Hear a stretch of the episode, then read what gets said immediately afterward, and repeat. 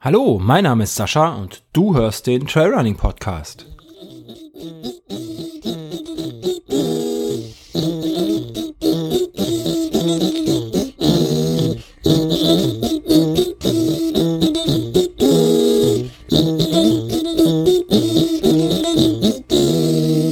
Ja, hallo, herzlich willkommen zur Episode 55.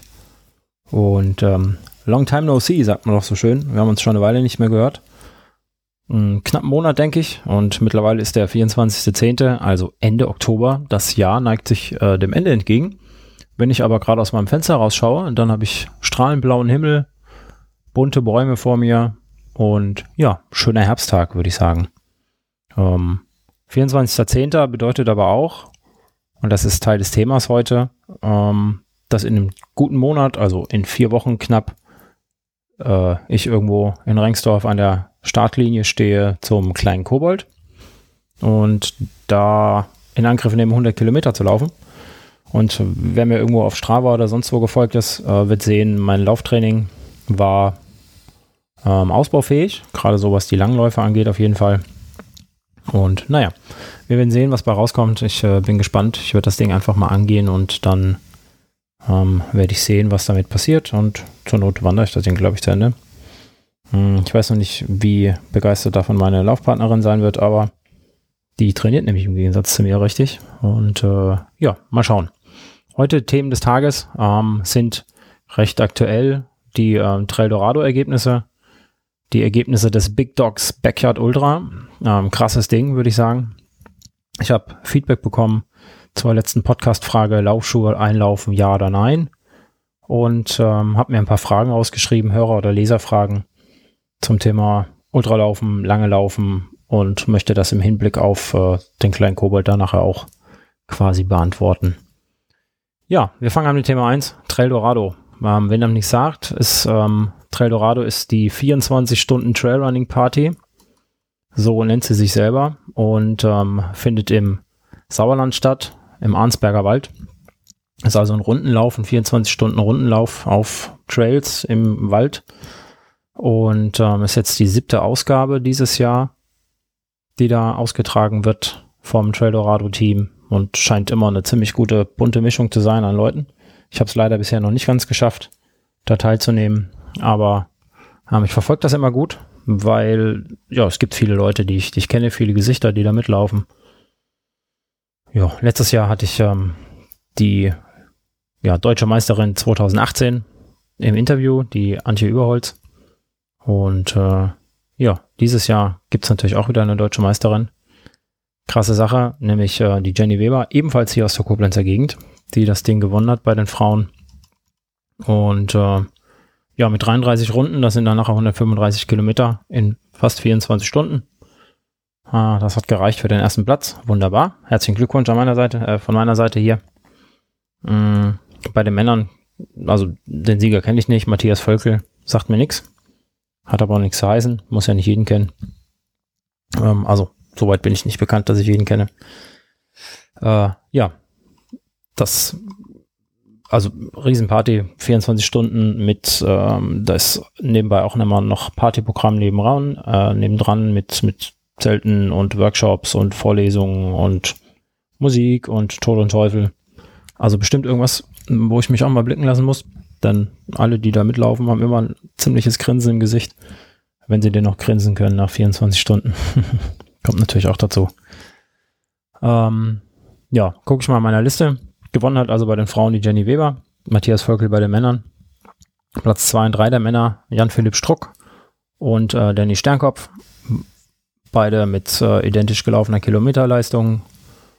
Und lass mich mal in der Liste gucken. Beide mit 147,69 Kilometern in 24 Stunden, was schon ganz ordentlich ist. Matthias Völkel mit knapp 170, also fast ähm, ja ein bisschen mehr als, als 100 Meilen, die er gelaufen ist mit 41 Runden. Bei den Frauen, wie gesagt, Jenny Weber auf Platz 1, zweite Elke Link-Holtermann auf Platz 2. Die war letztes Jahr auf Platz 3 mit derselben Kilometerleistung, nämlich 123 Kilometern. Und äh, für dieses Jahr hat es auf Platz 2 gereicht. Ähm, Platz 3 Daniela Dilling. die da jetzt zum ersten Mal gelaufen ist, wenn ich das richtig mitbekommen habe. Und ähm, ja, gleich auf Platz 3 gelaufen. Das ist schon mal Glückwunsch von meiner Seite hier. Ähm, Top 3 der Männer hatte ich schon gesagt. Matthias Völkel, Jan-Philipp Struck, Danny Steinkopf. Ja, und ähm, ja, waren wieder, wieder viele bekannte Gesichter dabei. Die Laufbrigade Oberberg mit den zwei bärtigen Jörgs. Äh, oder um die zwei bärtigen Jörgs. Äh, die waren auch wieder dabei. Ich glaube mit, ich habe mir das irgendwann aufgeschrieben. Hm, kurz gucken. Äh, sieben Einzelstarter und zwei Vierer-Staffeln. Also auch wieder gut Party gehabt. Auch die Vorjahressiegerin Anja war am, am Start. Die hat ähm, ihre äh, Vereinskollegin Jenny ganz tapfer supportet. Ja, weitere Ergebnisse findet ihr dann gleich in den Show Notes beziehungsweise in dem Blogartikel, der demnächst kommt, der das ein bisschen aufgearbeitet hat. Ja, das zu dem Punkt. Äh, ja. Zweiter Punkt, Big Dogs Backyard Ultra. Das Ding überhaupt. Ähm, quasi die Weltmeisterschaft im Big Dogs, äh, im Backyard Ultra laufen. Da hat eine, ähm, die hat Maggie Guttal gewonnen mit sagenhaften ähm, 400 Kilometern, 60 Runden, also 60 Stunden war sie die Last Woman Standing und damit die erste Frau, die das Ding gewinnt, da im Original. Krasse Sache. Ähm, ich habe das ein bisschen mitverfolgt auf, auf Twitter und auf Facebook und ja, war ein Riesenkampf, um das zu schaffen. Sieben Stunden andauernder Zweikampf äh, mit dem zweiten ähm, wo habe ich mir den Namen aufgeschrieben? Ah, verdammt, habe ich mir irgendwo aufgeschrieben. Ich meinte, ich hätte mir irgendwo aufgeschrieben. Scheinbar nicht. Doch, Will Hayward. Genau, da steht er. Ähm, der also dann quasi Zweiter war. Hm, was beim Backyard Ultra natürlich nur in Anführungsstrichen ein DNF ist. Aber kann ja nur einen Sieger geben. Und äh, dieser Backyard Ultra fand auch mit deutscher Beteiligung statt. Muss man ganz klar mal sagen. Andreas Löffler und Harald Menzel, ähm, die beiden Gewinner bzw. Erster und Zweiter des Bienenwald Backyard Ultras in Kandel. Ja, dessen ähm, Organisator hatte ich ja auch schon im Interview, den äh, Michael Ohler. Könnt ihr ja mal in das, äh, in das Interview reinhören. Das dürfte sogar die letzte ähm, Trailtypen-Episode gewesen sein äh, in der er zur Wert kam. Ja, die beiden sind natürlich, hm, wenn man nicht gewinnt, scheidet man aus. Äh, auch ausgeschieden mit äh, 36 und 32 Runden, sprich 241 Kilometern und 213 Kilometern. Und hier auch äh, Hochachtung, Hochachtung, Glückwunsch von meiner Seite, dass ihr euch da so gut geschlagen habt. Echt ein krasses Ding, das da zu machen. Ja, ähm, wir spielen jetzt gleich mal Hörerfeedback ein. Da hatte ich ja euch drum gebeten, um Hörerfeedback. Ich habe auch tatsächlich ähm, zwei Einsendungen bekommen von zwei netten Läufern bzw. Kollegen. Und den ersten würde ich euch gleich mal einspielen. Ähm, ich sage euch nochmal kurz, was ich dazu sage. Schuhe einlaufen, ja, nein. Mein Statement war ganz klar, ich laufe keine Schuhe ein, weil ich der Meinung bin, dass sich das Material nicht wirklich, nicht wirklich verändert. Also ein Schuh, der einmal nicht passt, passt auch nach 100 Kilometern nicht mehr. Und ja, das war so mein Tenor. Mal gucken, was der nächste Gast sagt, dessen Botschaft ich jetzt einspiele. Ähm, er wird sich gleich selber vorstellen. Hier ist Martin vom Was läuft Podcast. Erstmal Kompliment an dich und deinen Podcast. Ich zumindest höre dich auch nach langer Pause immer wieder gerne. Äh, mach einfach weiter so und die Hörer werden dir treu bleiben. Ich bleib's auf jeden Fall.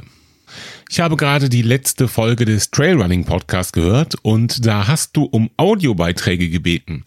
Und zwar ging es bei dir um das Thema Laufschuhe einlaufen. Ähm, ich mache es grundsätzlich so. Also ein Laufschuh ist ähm, für meinen Geschmack etwas aus modernen Kunststoff synthetischen Materialien, was sich durch Einlaufen nicht verändert.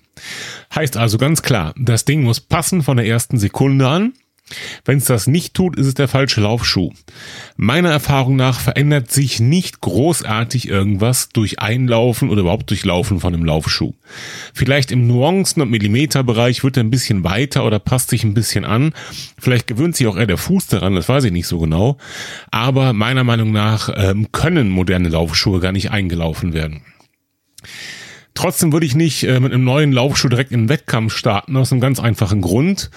Wenn ich eben den noch nicht ausprobiert habe und gar nicht weiß, ob es ein guter Schuh für mich ist und ob ich damit klarkomme, dann möchte ich das Aha-Erlebnis besser nicht im Wettkampf haben, sondern im Training. Das ist der einzige Grund, warum ich sagen würde, bitte die neuen Schuhe nicht direkt im Wettkampf laufen, sondern erstmal nicht einlaufen, sondern Probe laufen.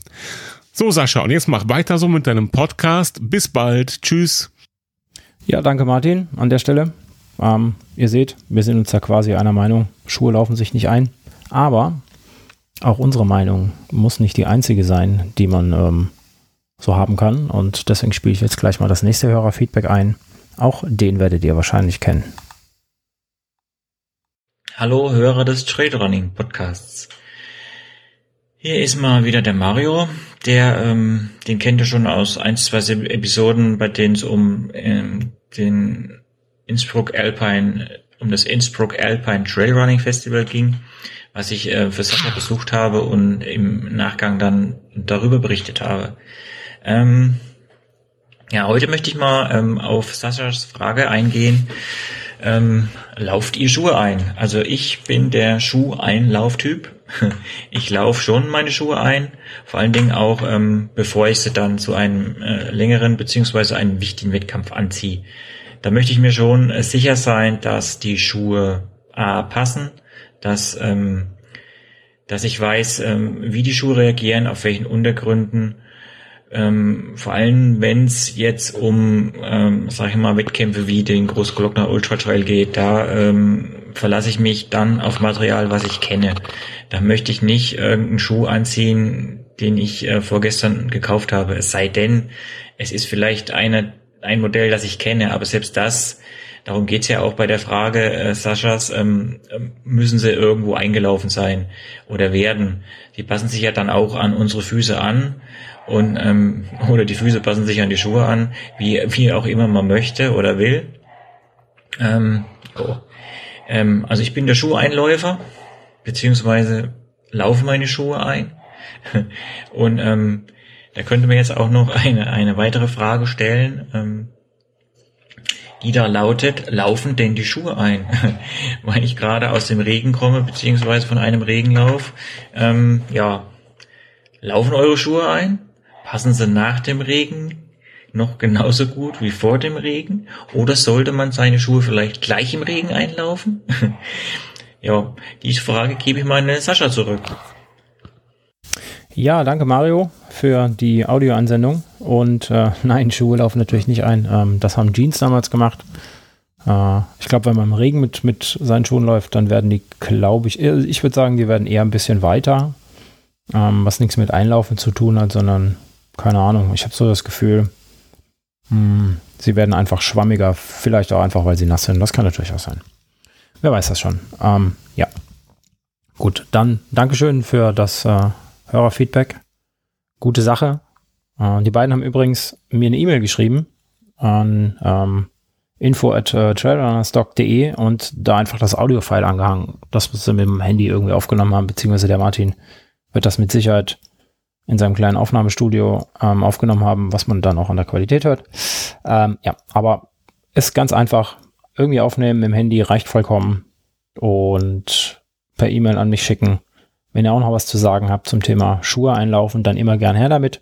Wenn ihr sonst irgendwelche Fragen habt oder sonst irgendwelches Feedback äh, zu der jeweiligen Episode oder zum Blog oder zum Podcast allgemein oder zu was auch immer, dann ähm, schickt mir einfach eine E-Mail und dann nehme ich euch hier mal auf. Vielleicht schalte ich euch auch mal direkt, wenn ihr wollt, mit in den Podcast. Dann können wir uns mal spannend unterhalten über irgendwelche Themen. Äh, übers Laufen natürlich, selbstverständlich. Über was ihr immer wollt. Gut. Dann kommen wir mal zum nächsten Blog. Der nächste Blog sind Hörer-Leser-Fragen. Hm, ich habe mir vier Fragen ausgedacht, beziehungsweise ja, zusammengestellt. Das ist so ein 50-50-Mix zwischen Fragen, die zwischendurch mal in den Kommentaren kommen und ähm, Fragen, die ich mir selber irgendwann mal gestellt habe äh, in Bezug aufs Ultralaufen. Dann, naja, so ein bisschen Gedanken macht man sich ja doch, wenn man, wenn man mal länger unterwegs ist als zwölf Stunden. Dann ähm, ist das Laufen auch schon wieder was ganz anderes, weil man viel mehr Dinge denken muss. Ja, Frage Nummer eins und ganz elementar ist, ähm, was isst du eigentlich auf einem Ultra oder während einem Ultra? Gibt es da irgendwie spezielle Verpflegung, die du zu dir nimmst? Schleppst du irgendwas Spezielles mit? Ähm, achtest du auf irgendwas? Und, und, und. Hm. Das ist bei mir so, wenn ich weiß, dass ich wirklich lange, lange unterwegs bin, also ähm, ja, was weiß ich, zehn Stunden und länger, dann habe ich ja logischerweise mein, mein Getränk auf dem Rücken irgendwo, meine anderthalb, zwei Liter Trinkblase. Ähm, mache da ab und an dann ein bisschen ISO rein für den Geschmack. Wobei, ja, das ist dann auch immer nur, sind dann immer nur die ersten zwei Liter. Ich fülle das dann an irgendwelchen Verpflegungspunkten nicht mit irgendeinem speziellen ähm, ISO-Getränk auf, weil ja, wenn ich dann nach, nach vielen Stunden auf den Beinen mit so kleinen Plastiktütchen rumhantieren muss und meine Trinkblase füllen, mir mein Getränk mixen, da habe ich dann irgendwann einfach keine Lust mehr drauf. Deswegen lasse ich das von Anfang an eigentlich gleich bleiben und habe da keinen Ersatz dabei. Einfach wäre es vielleicht mit irgendwelchen Tabletten, die man auflösen kann.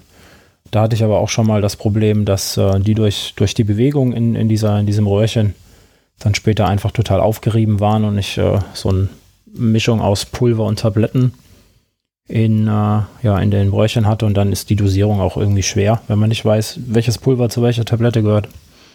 Deswegen verpflege ich mich mh, mm, an den Verpflegungspunkten, ja, mit dem, was halt da ist. Da bin ich Gott sei Dank ziemlich, ja, ziemlich unproblematisch.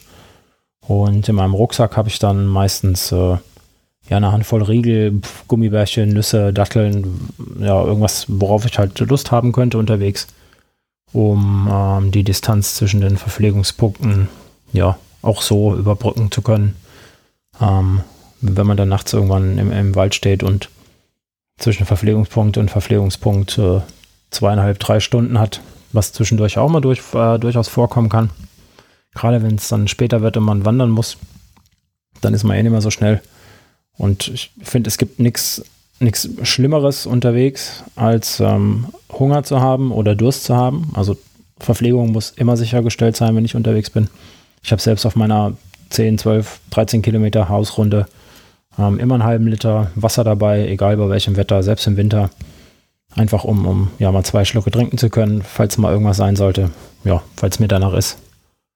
Und deswegen habe ich also ja, Verpflegung an den Verpflegungspunkten und immer so eine Notration ähm, dann im Rucksack drin mit Sachen, die mir, die mir schmecken unterwegs. Ja, muss nicht immer unbedingt gesund sein. Also, ja, wollte gerade sagen, müssen auch keine Gels sein, aber die sind sowieso nicht gesund in dem Sinne, weil es ja, ja, purer Zucker ist. Aber nein, das braucht man ja unterwegs halt einfach auch, wenn man, wenn man schnell Energie haben möchte. Dann ist Zucker ganz gut. Ja, das habe ich dann aber eigentlich nicht dabei. Ich bin kein Geltyp. Ich mag dieses klebrige Zeugs, mag ich irgendwie nicht. Ja, ich mag äh, feste Nahrung unterwegs. Dann Ultralaufen mit Kontaktlinse. Auch so ein Ding. Hm, ich bin seit, ich glaube, anderthalb oder zwei Jahren jetzt mittlerweile Kontaktlinsenträger. Ich hatte vorne eine Brille, mit der ich äh, gelaufen bin. Dann, keine Ahnung, ist die mal kaputt gegangen, irgendwie Gläser kaputt oder hätte neu gemusst. Und ähm, dann habe ich mich äh, für Kontaktlinsen entschieden. Und klappt auch wunderbar, so im Alltag rein und raus machen. Und äh, ich kann die auch den ganzen Tag drin haben. Alles gar kein Problem. Bis ich dann das erste Mal ähm, ja, unterwegs war, länger unterwegs war auf einem Trail und mir gedacht habe, ja, was passiert denn jetzt? A, wenn ich irgendwas ins Auge bekomme und ähm, ja, mir das rausreiben möchte oder rausreiben muss und dabei die Kontaktlinse flöten geht entweder fällt sie runter oder man reibt sie sich ins Auge rein, dass sie hinterm Lid verschwindet. Also Kontaktlinsenträger wissen, was ich meine. Die kann an den äh, unlustigsten Stellen verschwinden im Auge, so eine Kontaktlinse. Und dann stehst du halt auf dem Trail, mitten in der Nacht, im Dunkeln, ziemlich blöd da. Erstens mal hast du, keine Ahnung, ähm, vielleicht keine Ersatzkontaktlinsen dabei. Dann hast du keinen Spiegel dabei, um zu schauen, äh, wo denn die Linse tatsächlich ist. Und ja, deswegen habe ich in meinem Rucksack auf so langen Reisen immer, also lange Reisen, genau, so lange Ultras, immer ähm, ja, eine Ersatzkontaktlinse dabei, beziehungsweise logischerweise zwei. Ähm, da ist ein bisschen Flüssigkeit mit dabei, um das einfach wechseln zu können. Und ich habe mir jetzt letztens äh, von meiner Bikepacking-Tour ja so einen kleinen LED-Spiegel gekauft, so einen kleinen Schminkspiegel.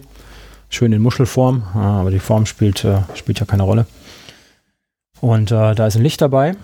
Das heißt, ich kann auch was sehen nachts, wenn ich mir im Gesicht rumfummel, um die Kontaktlinse da rauszuholen.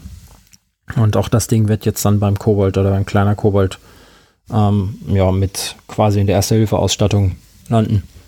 Ist dann natürlich ein bisschen Zusatzgewicht, aber ähm, das spielt keine große Rolle. Lieber so, als mir dann ähm, nachts ja, ohne, ohne Brille durch oder ohne gute Sicht durch den Wald laufen zu müssen. Denn das ist mein Problem beim Gucken. Ähm, tagsüber funktioniert das noch wunderbar. Da kann ich auch, ähm, ja, ich sollte vielleicht kein Auto fahren ohne Kontaktlinsen, aber ich kann mich draußen bewegen ohne Kontaktlinsen. In der Nacht wird, Nacht wird das schlimmer. Ähm, ja, da ist einfach der Kontrast nicht gegeben und wenn ich dann, da brauche ich einfach, unterm Strich brauche ich dann eine Kontaktlinse oder eine Brille. Eine Brille selber habe ich nicht. Die wollte ich auch nicht unbedingt als Ersatz mitschleppen müssen. Ähm, ja, die Einsätze für die Sonnenbrille habe ich mittlerweile, da müsste ich mal die Stärke erneuern, aber so, so ein Clip-In für die Sonnenbrille oder für die, für die Laufbrille, das beschlägt doch immer bei schlechtem Wetter oder jetzt, wenn es dann im Winter ist und man, man atmet aus und gegen die Brille irgendwie, dann beschlägt das Ding halt und da sind Kontaktlinsen einfach praktischer in der Handhabung, finde ich. Wenn man damit keine Probleme hat, sich im Gesicht rumzufummeln und die Dinger reinzumachen. Deswegen habe ich immer Ersatzkontaktlinsen dabei. Auf so langen Reisen. Und äh, damit komme ich eigentlich ganz gut klar. Was kommt in den Rucksack? Ja, das ist eine gute Frage. Für den ähm, kleiner Kobold, das sind ja knapp 100 Kilometer. Ich rechne mit irgendwas über 20 Stunden. Ähm, bei, also Ende November, ne, da ist kalt. Unter Umständen, zumindest in der Nacht, ist es definitiv kalt äh, um die Jahreszeit. Tagsüber kann es auch schon mal warm sein. Also kommt in den Rucksack mh, mm, ja was gegen Regen, was für Wärme auf jeden Fall, um, um ein bisschen wärmer zu bleiben. Ähm, da wird also entweder eine Weste reinkommen oder eine Jacke und äh, eine Regenjacke. Die kann sein, dass ich die dann auch einfach schon abends anziehe oder zum Start anhabe, je nach, je nach Wetter logischerweise, versteht sich. Dann ähm, ist da Verpflegung drin, Riegel, das hatte ich gerade eben schon angesprochen, Riegel, Gummibärchen, Nussmischung, ähm, ja, Getränke, anderthalb Liter auf jeden Fall in der Blase. Dann je nach Platz, Bedürfnis oder Temperatur draußen noch eine Softflask vorne. Ich denke, beim ähm, kleiner Kobold wird es ja im Grunde bei den anderthalb Litern bleiben hinten drin. Vielleicht nehme ich noch ähm, eine Softflask mit und fülle die einfach mit, um die aufzufüllen. Irgendwann mal, wenn ich das Gefühl habe, ich komme mit den anderthalb Litern nicht aus, dann habe ich da quasi noch so ein Ersatzgefäß. Was meistens noch in den Rucksack muss, sind ähm, Becher für an den Verpflegungsstellen. Denn viele, viele Laufveranstaltungen, gerade so im Trailbereich, wo man durch den Wald laufen muss oder auf, ich sag mal, unwegsamem Gelände, ähm, da muss man einfach einen Becher dabei haben. Da gibt es keine Einmalbecher mehr. Auch um, ja, um die Arbeit zu vermeiden, dass das Helferpersonal hat, die wieder einzusammeln und um die Umwelt zu schützen. Deswegen ist da immer noch so ein Trinkbecher dabei. Ja, oder halt manchmal auch einfach eine kleine Trinkflasche. Die, äh, ja, da passt dann auch nochmal 600 Milliliter rein oder 450 Milliliter. Aus der kann man auch trinken. Das ist so gut wie ein Becher. Die meisten Veranstalter haben da auch einfach nichts dagegen. Auch wenn auf der, auf der Liste für ähm, die Pflichtausrüstung ein Becher steht, wenn man anfragt, ob man auch eine Trinkflasche mit dabei haben kann dann ist das meistens auch fein. Geht da einfach nur darum, dass man an den Verpflegungspunkten ähm, ein Trinkgefäß bei sich hat. Ja. Und äh, was man nicht im Rucksack hat, auf so langen Dingern, kommt dann meistens in den Dropback. Beim kleiner Kobold gibt es, ich meine, einen Dropback auf der 100 Kilometer Strecke. Ähm, das ist wieder an der Erpelalei. Das ist beim kleiner Kobold, ich glaube, so ungefähr auf der Hälfte schätze ich. Ich bin mir nicht mehr ganz sicher.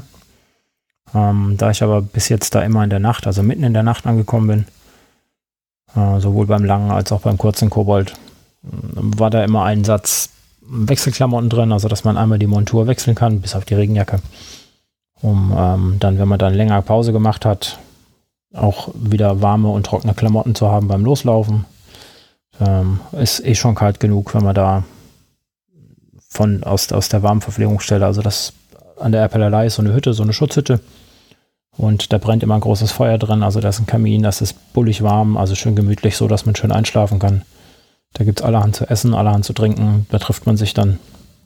Und da will man eigentlich eh nicht raus. Also ich wollte da bis jetzt nie raus aus dem Ding, aber ähm, ja, ist ja erst Halbzeit oder Dreiviertel beim, beim Lang. Da gibt es also noch ein Stückchen und da zieht man sich dann um. Das kommt alles in den Dropback, der wird dahin transportiert, äh, die alten Klamotten kommen rein. Was natürlich auch im Dropback muss, sind Batterien, Ersatzbatterien für die Lampe oder eine Ersatzlampe oder ja, weiß ich nicht, eine Powerbank für, wenn man seine Uhr laden muss. Ähm, wobei ich so eine Powerbank eigentlich immer dabei habe, wenn ich unterwegs bin auf so langen Dingern, weil ja, ich brauche den Strom, wenn ich ihn brauche und nicht, wenn ich am Verpflegungspunkt bin. Mhm, wenn das Handy leer ist, das sollte man ja auch immer mitführen und meistens muss man es auch an und erreichbar haben, so als Sicherheitsmaßnahme. Deswegen Powerbank auch noch in den Rucksack und einfach Wechselklamotten und äh, neue Verpflegung in den Dropback, so für unterwegs. Und dann war es das, neue Socken, vielleicht neue Schuhe. Ja, das ist so das Ding. Wie ich das eigentlich, ähm, ja, wie ich das handhabe, wenn ich unterwegs bin. Ja, die Frage ist, wie macht ihr das? Ich habe ja mit Sicherheit auch den einen oder anderen Hörer, der mindestens genauso weit läuft wie ich das letztes Jahr getan habe, dieses Jahr ja eher nicht. Ähm, wenn ihr noch Tipps habt, dann gerne her damit. Ebenfalls gerne als Audiokommentar oder als Kommentar hier runter unter dem Beitrag, beziehungsweise unter der Podcast-Episode. Und ja, dann würde ich mich freuen, wenn wir auch beim nächsten Mal wieder voneinander hören. Die Episode ist jetzt quasi hier zu Ende. Ähm, ja. Dann hören wir, hören wir voneinander beim nächsten Mal und vielen Dank fürs Zuhören. Mm-hmm.